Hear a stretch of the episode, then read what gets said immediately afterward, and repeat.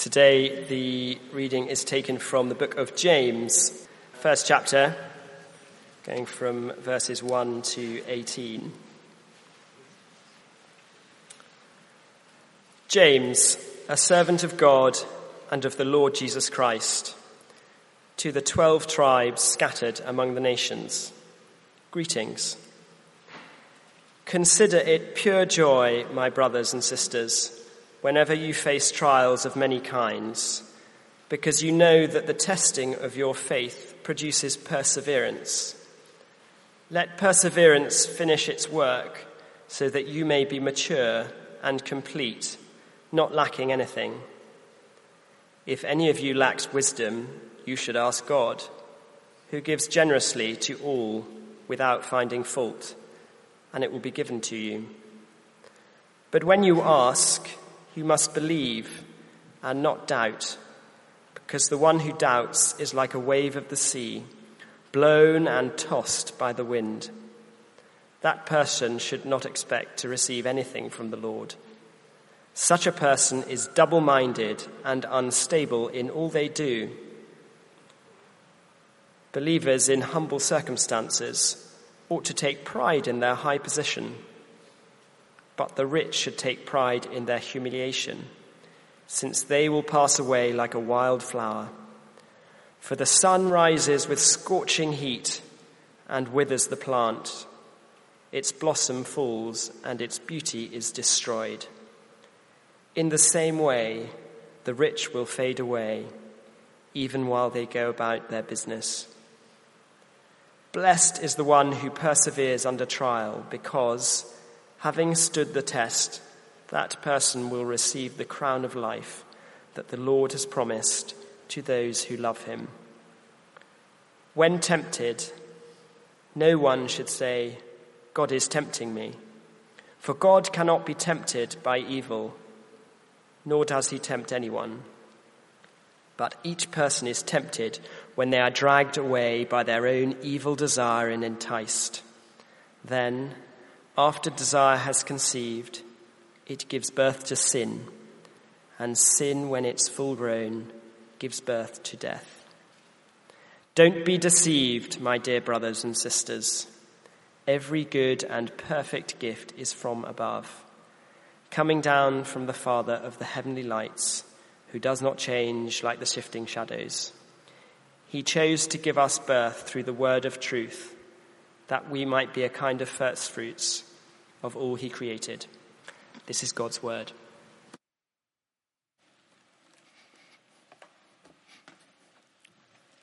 Let's pray together. Our great God and Father, we're indeed aware that generations rise, generations fall, but you are the living God who knows the end from the beginning, and your word is timeless. Uh, and so, Father, please again, would your unchanging words speak to us tonight? So that you strengthen us. Give us a fresh desire to battle for godliness, to live wholeheartedly for you. We ask it in Jesus' name. Amen. Well, we started looking at James last week, and we come to the second half, or the middle chunk, I guess, of James chapter 1. And it's a very practical issue, I guess, arises of how do we receive, how, excuse me, how do we resist temptation?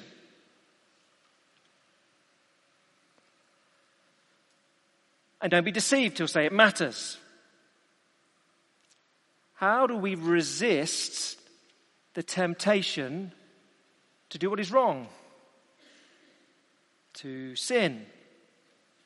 To go against what God would desire? Of course, some would easily say, uh, why bother? Uh, I mean, certainly culturally, that's what you do. You, uh, a little bit of temptation is probably good for you. Uh, you know, most things which have calories in, it will say, go on, allow yourself a little temptation. it's good for us and uh, no harm comes. I don't know what I just did. I think I ate something. Um, uh, you know, or, you know, TV programs, Temptation Island, ooh, shouldn't do, but ooh, it's quite nice too. Uh, and that's kind of how culture presents it. Temptation, a little bit naughty, but really, you've got to do it because it's good for you. And so even when we encounter the word in the Bible, we might not take it that seriously. But even a cursory moment's thought, no, we know there are times when you do have to resist temptation. It may be tomorrow or this week uh, at work. Those of you who aren't school teachers and finished. It may be those who are going to work this week. Uh, you know, there may be a moment when your boss is unbelievably irritating. A client is just incredulously bizarre. And in your head, this little thought bubbles up I'd quite like to hit you. Resist that temptation. And we know at that point, of course you do. Of course you're going to resist it. Certainly in a certain circumstance, with a friendship or, or, or, a relationship, maybe a spouse, you're tempted to lie and you think, oh, no, this matters. I need to. But we, sometimes we know, it's obvious to us it matters.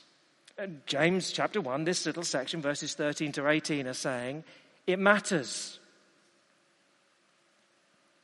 It really matters to hold out against temptation. Now, if you hear last week when we started looking at the book of James, it's a very practical book uh, calling for consistency in the Christian life, not to be double minded, not to have uh, one, one foot living the Christian life uh, uh, and the other foot uh, following your own instincts, following the ways of the world. It's calling for wholehearted devotion. And it's easy to fool yourself if you're a Christian here tonight that you are wholehearted but the call tonight, and we'll see in next week, is don't be deceived. So, chapter 1 and verse 16. Don't be deceived, my dear brothers and sisters. Every good gift is from above. Chapter 1, verse 22. Do not merely listen to the word and so deceive yourselves. Do what it says. Verse 26. Those who consider themselves religious and yet do not keep a tight rein on their tongues deceive themselves and their religion is worthless. Oh, you see, it matters. It is quite possible to sit in a church and think, I'm going great, I'm fine as a Christian. And actually, you're deceiving yourself. So, chapter one of James is, is just a little bit of a, you know, come on, we, we are living the Christian life, aren't we? You know, as I said last week, it's a pretty black and white book. Uh, and not, we don't often live in the black and white of this world. We are fully obedient, we are fully disobedient. We don't live like that. So we, we need to work it through. But it is saying, don't be split. Be wholehearted in your pursuit, your following of the Lord. You can't be deceived. You wouldn't call yourself a sportsman if your, uh, if your exercise consisted of nothing more than a daily five minute walk to the tube. Yeah, I'm a sportsman. I walk to the tube each day. You, that's, well, you're fooling yourself. You can't call yourself a chef if your repertoire consists of purchase, tear off cardboard, pierce film, put in four minutes, ding. Yes, that causes more than a smile on one people. That is your repertoire. I know. I know. But you can't call you, that's all right. But you can't call yourself a chef if that's your repertoire. You're deceiving yourself. That is not the, the threshold level, as it were needs a little bit more than that. Don't be deceived, says James. If your lifestyle is inconsistent with Jesus' teaching and you're not doing anything about it, you may be deceiving yourself, is what he wants to say. Now, again, uh, let's push in. If you were here last time, in this whole section, uh, chapter 1 of uh, verse 2 down to verse 18, the issue is how we respond to trials. So, chapter 1, verse 2 Consider it pure joy, my brothers and sisters, whenever you face trials of many kinds. And uh, down in verse 12, blessed is the one who perseveres under trial. Now, we said it's precisely the same word in Greek, trial, as tempted in verse 13. When tempted, no one should say, God is tempting me. Verse 14 each person is tempted when they're dragged away by their own evil desire. Same word, trial, temptation. So you just have to allow the context to determine how you translate it. But here in James chapter 1, I think it works a bit like this. So we have a whizzy, uh, there we go, very complicated. Uh, it works a bit like this in James chapter 1. Trials are external to us, they're outside of us. Stuff goes wrong. And James would say you have to recognize they're from God. By contrast, temptation is inside of us, from us. But the two of them are very closely connected because whenever we uh, face an external trial upon us, whatever it may be, unemployment or sickness or whatever comes upon us, whenever we face an external trial upon us, there's an internal temptation to reject God and go our own way. Make it uh, a bit more concrete. So, Margaret, Margaret experiences unjust treatment at work. And it is deeply unreasonable. Her boss is unkind. Uh, and whenever she does anything right, uh, her ideas get stolen from others. She is paid much less than everyone else on her level. There is no doubt about it. She is unfairly treated at work. Now, that is a trial upon her. The temptation that she might feel internally, that's the external trial. The temptation she may feel is to say, well, God's not fair. God's not just to allow such a thing to happen. So you see, there's a very close connection between the trial that comes and the temptation she feels. We might take another one Ben. Ben is diagnosed with cancer at a young age. Now, that is an external trial upon him. The temptation within him is to say, God doesn't love me. God doesn't care for me. I can't follow him when he allows this to happen. External trial causes internal questioning, internal temptation. Or it's all the same concept, but uh, another one, Mike. Mike is made redundant and is uncertain financially. How can I cope? How can I make ends meet for my family? There's an external trial upon him. But the internal trial is I can't trust God anymore. That's the temptation within. I, I doubt his sovereignty. I can't follow him. I'm, i might have to do things my own way. That might skirt with lying. That might skirt with unscrupulous practices in order to secure more money. Temptation, I'm made redundant. I'm under pressure financially. Excuse me, trial, external trial, I'm made redundant. Temptation within, I can't trust the Lord in my life. Those, do you see, always these things, the external trials, the internal temptation, are often connected. The issue for us is when trials come, and they do come.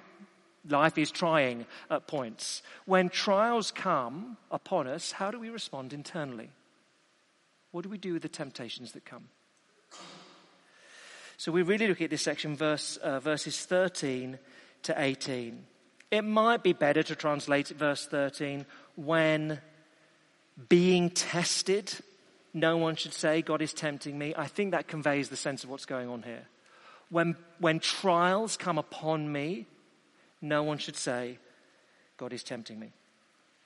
Okay, look, I've tried to keep it simple. There's a problem and there's a solution. Always good when it works that way. Uh, so I'm going to look at it like this Temptations come from our desires, and the solution is to know that every good gift comes from God. So just those two. Okay, don't get excited, we're not going to be any shorter. Uh, but temptation comes from our desires, but every good gift comes from God. Let's go at it then. First, verses 13 to 15. Temptation comes from our desire. Verse 13. When tempted, no one should say, God is tempting me. For God cannot be tempted by evil, nor does he tempt anyone, but each person is tempted when they're dragged away by their own evil desire and enticed. Then after desire is conceived, it gives birth to sin, and sin, when it's full grown, gives birth to death. So, verse 13 when tempted, no one should say, God is tempting me. That's very adolescent, isn't it? I mean, it's a sort of timeless thing. A child scribbles on a sofa, and mum comes in and goes, oh, What have you done? You scribbled on the sofa. And child says, Petula made me do it. Petula gave me the pen. Petula said, colour in the sofa. And we just blame someone else. That's just very normal. And adults do it too. A man grows, a man is married and has an affair and says, you drove me to it. Always blaming. It's just instinctive to the human nature. It Happens all the way back in Genesis 3. Always blaming. You might get a religious excuse. The devil made me do it. But James says, no, none of those. He concentrates on one excuse people might throw up. When tempted or when being tested, when trials come, no one should say, God is tempting me.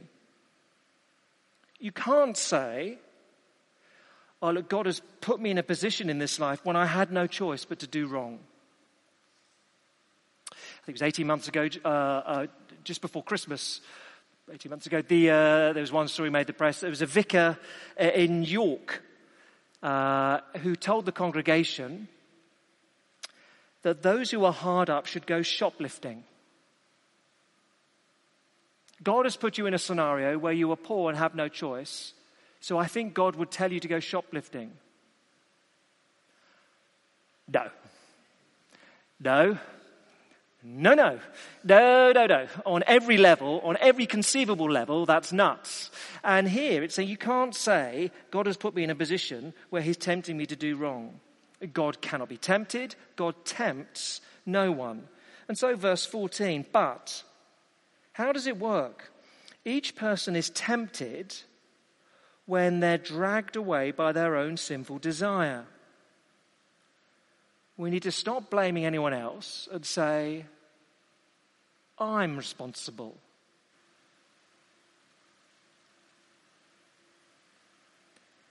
It's a fairly gruesome picture, verses 14 and 15. Evil gets personified almost I don't know, like a wayward woman, I don't know, seeking to lure and entice a husband into a, into a fair. Each person is tempted when they're dragged away by their own evil desire and enticed. They're sort of pulled into adultery. Then there's this bastard child born, verse 15. Desire has conceived. It gives birth to sin. Sin, when it's full grown, gives birth to death. So this, this adulterous affair, they have a bastard child called sin, and this child grows up and they have a grandchild called death. It's a pretty gruesome picture, isn't it? So, in contrast to eternal life offered in verse 12, here is eternal death offered. Or putting together some of the things we looked at last week and this time. Uh, again, James is saying when you have a, when a trial comes upon us, here is the choice. Here is the crossroads. So, if we got that one? It looks a bit like this, okay? Trial comes upon you. You have a choice according to James chapter 1. You can exercise faith and trust the Lord and pray to Him, verse 6. That'll lead to maturity as you endure trials, and that'll put you on a pathway. Put you on a pathway that leads you to eternal life. He's talking to Christians. Okay? Alternatively, trial comes upon you, and you can think, oh, I can't trust the Lord. I'm going to follow my own evil desires that puts you on a path to sin. That puts you on a trajectory that leads to death. Again, it's just the way James writes. It's very black and white. But when trial comes, which path are you going to walk down? And he is quite strong in his language. See, this language of conception, of giving birth, it, it suggests a certain implicit inevitability. This is how it goes over time. If you start walking down this path, you'll be fine, the path to life. If you start walking down this path, the path of sin, oh, it's not a great path. And it's quite hard to get off it. So, event, or let's leave that up there. A, event comes, stress comes upon us, and the thought enters our head maybe I should sin. So often it goes, I, I think for, for many, a bit like this I, I am just ground down and I'm working very hard uh, and I'm trying to serve God as a Christian, but I'm flat. And what will cheer me up is just a little bit of sin. What will cheer me up is going out and having far too much to drink. What will cheer me up is wasting an evening surfing porn. What will cheer me up is going out to a bar and just flirting. No, nothing, not to see anything happen, just so I know I've still got it and can still catch someone's eye. That'll cheer me up. And James is saying, just don't, don't, don't start walking down the path. Exercise faith. resist the temptation, it produces maturity. Now, I have to say, quite often uh, I end up in conversation with someone, uh, a, a, a young person, who'll say, Oh, look, I'm doing this, but it's not a big deal. Look, I don't know I went out and I, I shouldn't have gone off with her, but look, I've, I've said so. It's not a big deal. It's not a big deal. Yeah, okay. Jesus can forgive you. You can be forgiven for anything you've done wrong, and that is the most wonderful thing. That is the second time you've done that. It just, I'm just observing. It's the second time you've done that in the last few months. And what path are you walking on? Because it seems to me you're not walking on the path of wisdom and faith. You're walking on a path of, I'm following my own evil desires. And okay, it's not that big a deal at the beginning of the path. But the further you keep going and don't change, and your lifestyle sort of becomes a little bit like that habitually, frequently, it becomes harder to move off that path. Look, you're 24 years old. Just don't walk the path of folly. Don't walk the path of evil desires. You might say, I'll jump off it at some point. Do it now. Walk the path of life, is what James is saying. The problem is, of course, when temptation comes, we often think to ourselves, it's just not that bad. And sometimes it's not. But you don't know where it goes. Look, here's a complete blast from the past uh, for you or not, as the case may be. Uh, 1987, um, half the room wasn't born, at least. Uh, but uh, quite a notorious film came out. I don't know if we got a little. There we go. It's an old trailer. Uh, Michael Douglas, Glenn Close, Fatal Attraction. And probably half of you have never seen it, but you've probably heard of it at least and got the gist of it. Fatal Attraction, uh, the trailer, voiceover man, uh, introduced it like this.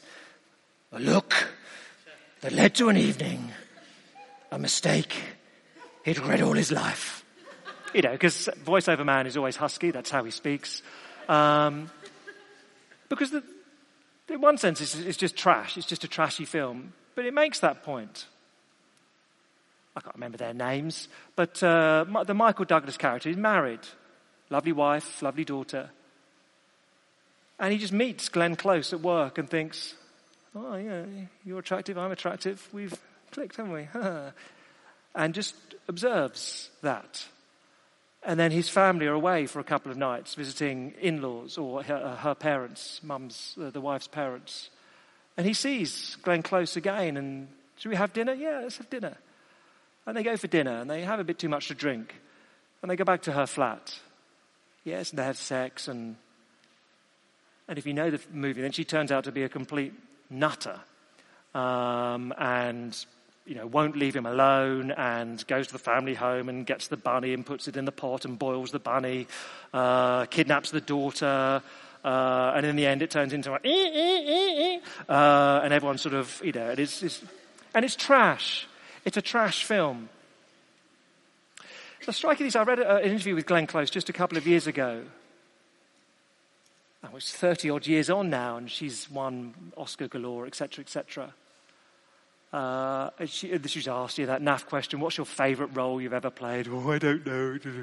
Uh, she said, bizarrely, the one that's had the most impact was Alex, that was her name. Alex in Fatal Attraction. Oh, why so, says the interviewer. Still the case, 30 years on. I'll have men come up to me in the street and say, Thank you for making that film. I almost had an affair and then I saw it. I almost had an affair, and then I remembered it. And your performance in that film saved my marriage. And she said, that's a bit weird, given it was just a, you know, a really trashy thriller. But the point is, it starts off and it's fine, isn't it? I mean, just a drink and a little bit of flirt.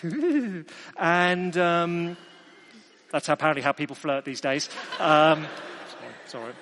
Uh, and uh, there's a bit of flirting, and it's just a drink, uh, and then it's dinner, and then it's, it's fine, it's fine. Oh, he shouldn't have the one night stand, but he says it was just the once, and he doesn't know where it's going to lead, and that's the point. And what is that? James's point. You don't know where it goes. That's why you resist temptation. You don't flirt with it. You don't play with it. You don't think, oh, it'll be fine and nothing will ever come of this. You don't know that. You don't know what path it sets you on. So walk the path of faith. When trials come upon you, act maturely. Trust the Lord. Don't walk the path of, oh, I'll just do whatever I desire. So James would say, look, the enemy was in. Don't blame God when you're tempted. Don't blame other people. Don't blame the devil. You can't do that. Little tangent. We will get there in chapter 4. Uh, he'll have much more to say, or a little bit more to say about the devil in chapter 4 and how you resist the devil. And the, the Bible is content to speak of the devil as a personal, malevolent being, not with red horns, but that, okay, we'll get there then. But all you need to know here is it's our own evil desires that get us into trouble. And the devil's a bit like a man wandering into the kitchen and says, What ingredients have I got to cook with? Well, there's nothing here. I can't do anything here. And he leaves. Uh, and if the devil comes to you and there are no evil desires rumbling away, well, what can I, what can I tempt this individual with? Well, there's nothing going on. And he leaves. So the devil comes to Jesus in, in the wilderness and in the Garden of Gethsemane and tempts him and tempts him and then goes, Well, there's nothing going on here, is there? No evil desires in this man, for me to pull him astray, so he leaves. But you can't blame, your, you can't blame anyone else. It's always the evil desires within. So, look, if we're going to resist temptation, you just got to be honest. Here's the problem it's inside of us. Don't blame, don't say, my mother made me do it, my boyfriend made me do it. Don't do that. It's your own evil desires. It's our own evil desires. Okay? Temptation comes from within. Here's the solution then. Uh, second half, uh, verses 16 to the end. Every good gift comes from God. Let me read it. I, at first glance, it took me a while to work out how on earth this answers the dilemma, but I think I've got there. I think it's there. Verse 16. Don't be deceived, my dear brothers and sisters. Every good and perfect gift is from above, coming down from the Father of the heavenly lights, who does not change like shifting shadows. He chose to give us birth through the word of truth that we might be a kind of first fruits of all he created. Don't be deceived. It's not hypothetical, for what it's worth. It's a present imperative verb. He's saying it's a real issue right here, right now. Don't be deceived. God only gives good things. Now, how does that help? When you're being tempted, how does it help? Well, let me suggest three ways from the text. First, trials are good gifts from God. Here's the first way that knowing good gifts come from heaven, uh, God helps. Trials are good gifts from God. So, those people we spoke of earlier, uh, Margaret is treated unjustly uh, at work. Ben is under the trial of um, getting news of cancer. Mike is made redundant. Now, if you know, if you know and can believe and can trust that those circumstances are sent upon you by a God who loves you and who is in control, that helps. When you know, verse 17, every good and perfect gift is from above, even trials. Because he said last time the purpose of trials is to grow maturity. That helps. He's the Father of heavenly lights. He doesn't change. He is in control of creation and our Father. So even the trials of poverty, of sickness, of injustice are trials he sends to grow us, mature us. God doesn't change. We sung it earlier, just from this text. He doesn't change like a shifting shadow, He's constant. It's never that God is too busy to care about what's going on in your life. He's always there, overseeing the circumstances of your life. Trials are good gifts. We looked at that last time. They lead to maturity. It's the first thing that helps, knowing that trials are good gifts. Here's the second thankfulness is just a great antidote. It's a great antidote to temptation. So, verse 17 every good and perfect gift is from above, coming down from the Father. I think, again, often we give in to temptation because we're just fed up. We're fed up and think, we're just full of self pity.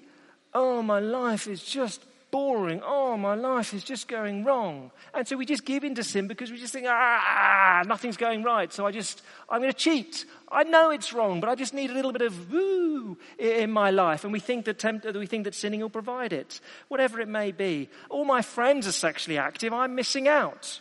Poor me.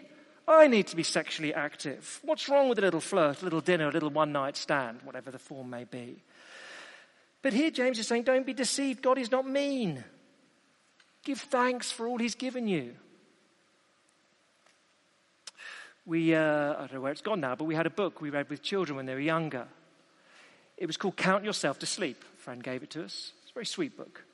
Um, so a rhyming book, Christian rhyming book. Count yourself to sleep. Count yourself to sleep before you wink, before you blink and think you're going to nod. Count each good and perfect gift. They all come from God. And then it went on teddy bears with button eyes and la, la, la. Um, uh, and on and on it went. And it was a very sweet book, but the principle is a very healthy one, even to drum into a child at a young age. There's a sense in which thanksgiving is the great antibiotic in the Christian life. It cures so many ills. Give thanks for the good things God has given you. When you pray, when you pray on your own, when you pray with others, it's very striking. Some people naturally give thanks, some people naturally moan. And you can say, but there are some good things to give thanks for, aren't there? Do you remember we prayed about all those things last year and it's come true? Should we give thanks for them? Oh, I guess. And, um, you know, we all have our own temperaments, but thanksgiving is a wonderful antidote to self pity. Wonderful antidote. It stops, it helps giving in to temptation because we think, yeah, God is good. He is good. He's given me so many things. So I haven't got that one thing. Well, okay. But He's given me so many. Trials are good gifts from God. Thankfulness is a great antidote. Uh, last little thing here the new birth is the greatest gift of all. So these are the three which help under every good gift comes from God. The new birth is the greatest gift of all. Verse 18 was a slight mystery to me. So verse, let's read it again from verse 16. Don't be deceived, my dear brothers and sisters. Every good and perfect gift is from above, coming down from the Father of the heavenly lights. Yes, wonderful. He gives good things. We can trust him. Uh, and then verse 18, he chose to give us birth through the word of truth that we might be a kind of first fruits of all he created. And you think, where does that fit in? What? And I think he's saying here actually is the key to resisting sin. It's to become a Christian more than anything else. It's to be born again. And when you do that, when you become a Christian, when you trust that Jesus took your sin and he gave you his perfection, his righteousness, then the slate is wiped clean, and that's wonderful. And every sin is paid for, and that is wonderful. But it's not just that. He also comes and dwells in you by His Spirit and gives you new power to live differently. You're, born again. To, there is a new effectiveness, a new strength, a new ability, new power to resist temptation, which you just didn't have before. It does make a difference. It's a hopeless thing. Uh, a little while ago, we got a new telly, and uh, I quite like things like that. That sort of the limit of my DIY. Plugging in cables, I can do that. It's like making Lego, I can do that. Uh, so new telly, in it comes, and uh, you know as they do now, I'm connected fine. It says in a sort of faux, cheerful, annoying voice, and on plays. Here comes Mr. Television Man to tell me how to, uh, you know, this sort of naff cartoon character tells me how to do various things, and I'm working fine, and I've got every. Oh, okay, super, super. Um, but I couldn't actually get a picture so all in all, you think, you're not working fine, are you? You tell me you're working fine. And DVDs, they were fine and, and they could play. And um, we've been given a fire stick with it as well. And that worked and did all sorts of other more telly than you could ever watch in a lifetime was available. Uh, but I couldn't just get BBC One. Um, you know, just normal telly. And, you know, that's quite a sort of entertaining problem for me for about 10 minutes. Oh, oh, that's interesting. Oh, I'll sort that out and play with wires and, excuse me, play with cables. And, well, eventually, I, you go online, what's gone wrong? No. Then you have to do the really tragic thing of calling someone out. My television doesn't work. Because you think you really ought to be able to sort out a telly. Uh, anyway, it turns out in the end, in all my oh, fixing and fixing, I'd yanked the aerial off the metal thing on the roof. Uh, in my slightly over enthusiastic, oh, I'll fix this thing. And uh, so there was a broken connection. Uh, I wasn't connected to the power in the sky, as it were, uh, and therefore had no, yeah, uh, no telly. James is actually Verse 18 God has chosen the Christian to give us new birth through his word. Uh, there is a now connection to God's own spirit. He dwells within you to live differently. And you really can live differently. And don't doubt that, says James. You, you, been designed to be, verse 18, a first fruits of all that he's created. What does that mean? Well, I guess we kind of know that. Not many of us are horticulturalists uh, in central London, but in our little uh, yard, we did get a, my uh, parents bought my wife, I don't know why, they've given up on me, but they bought her a blackberry bush. And so we planted this blackberry bush, and everyone told us we'd kill it because that's what we do with everything else. But we went and got proper soil um, you know, pH, I can't even remember now. Acid, is it anyway? Whatever soil was needed, we went and got that and got the right, right acidic soil. I don't know what it's, you know, this is why I kill everything. But Kerry did it and it was fine. And, um, we got blackberries. You know, and, and the first two, three appear and you think, we're going to have a crop. We're going to have blackberries. We're going to eat blackberries now. Um, it was very exciting. And they were the first fruit. And because the first fruit comes, you know that more is coming. The only problem was that the birds are a bit more attentive than us to these things and managed to eat them all. But ignore that. The first fruit comes, you know that more is coming. And James is saying Christians are meant to live in such a way that they are a sign of God's kingdom breaking into this world. Showing, modeling, revealing a, a different way of living a better way of living, trusting Him. That's what the Christian is meant to be. And so he says, don't be deceived. If you're a Christian and allow yourself to be dragged into sin, you are, you are, you are denying the very reason God gave you new birth. He gave you new birth in order to bear fruit for Him. So if you call yourself a Christian but you're denying that constantly, without repentance. Really? Have you really been given new birth? Temptation comes from our desires. Every good gift comes from God. It's the problem. Solution is to know that. Trials are good gifts. Thankfulness is a great antidote. The new birth is the greatest gift of all. Two brief comments, then I'm done. Here's the first. None of us are perfect. I hope you realize that. And no Christians are perfect. We're in different places. All Christians, if you're, if you're here tonight and you call if you are a Christian, you've been given new birth, but we need to grow up. And what you expect of a Christian who's, what you expect of someone who's been a Christian 10 minutes is different from what you expect of someone who's been a Christian 10 years. There is just a difference. You expect a little bit more of a 10 year old child than a 10 month year old child. You expect the 10 year old to probably read, to probably be able to write, to probably not miss their mouth with food. You kind of expect those things, but a 10 month year old, you cut them some slack. And in the Christian life, young Christians make more mistakes. So let me just encourage you, if, you've been, if you're a bit older in the Christian life, just to be patient. And if you're new the, to the Christian life, you know, we make more mistakes when we're young. None of us are perfect, but but the Christian makes progress. Not linear,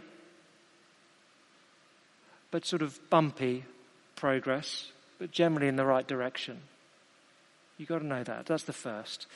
The second thing to know is look, the problem's within, the solution's to know good goodness. But when we fail, and we will fail, that, of course, is when we need to return to the one we've sung of tonight, the one who never did.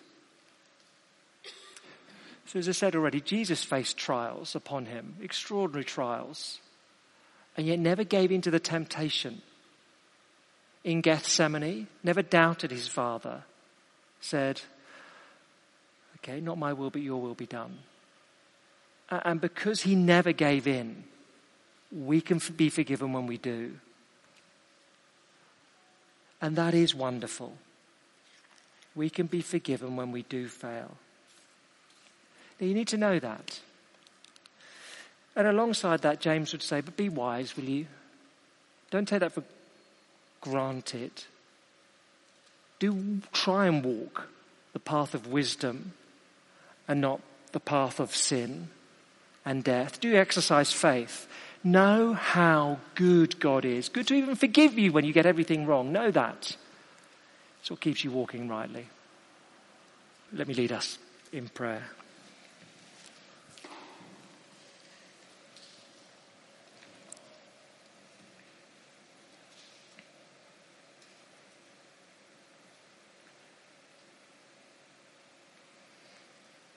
Great God and Father, we thank you for the Lord Jesus.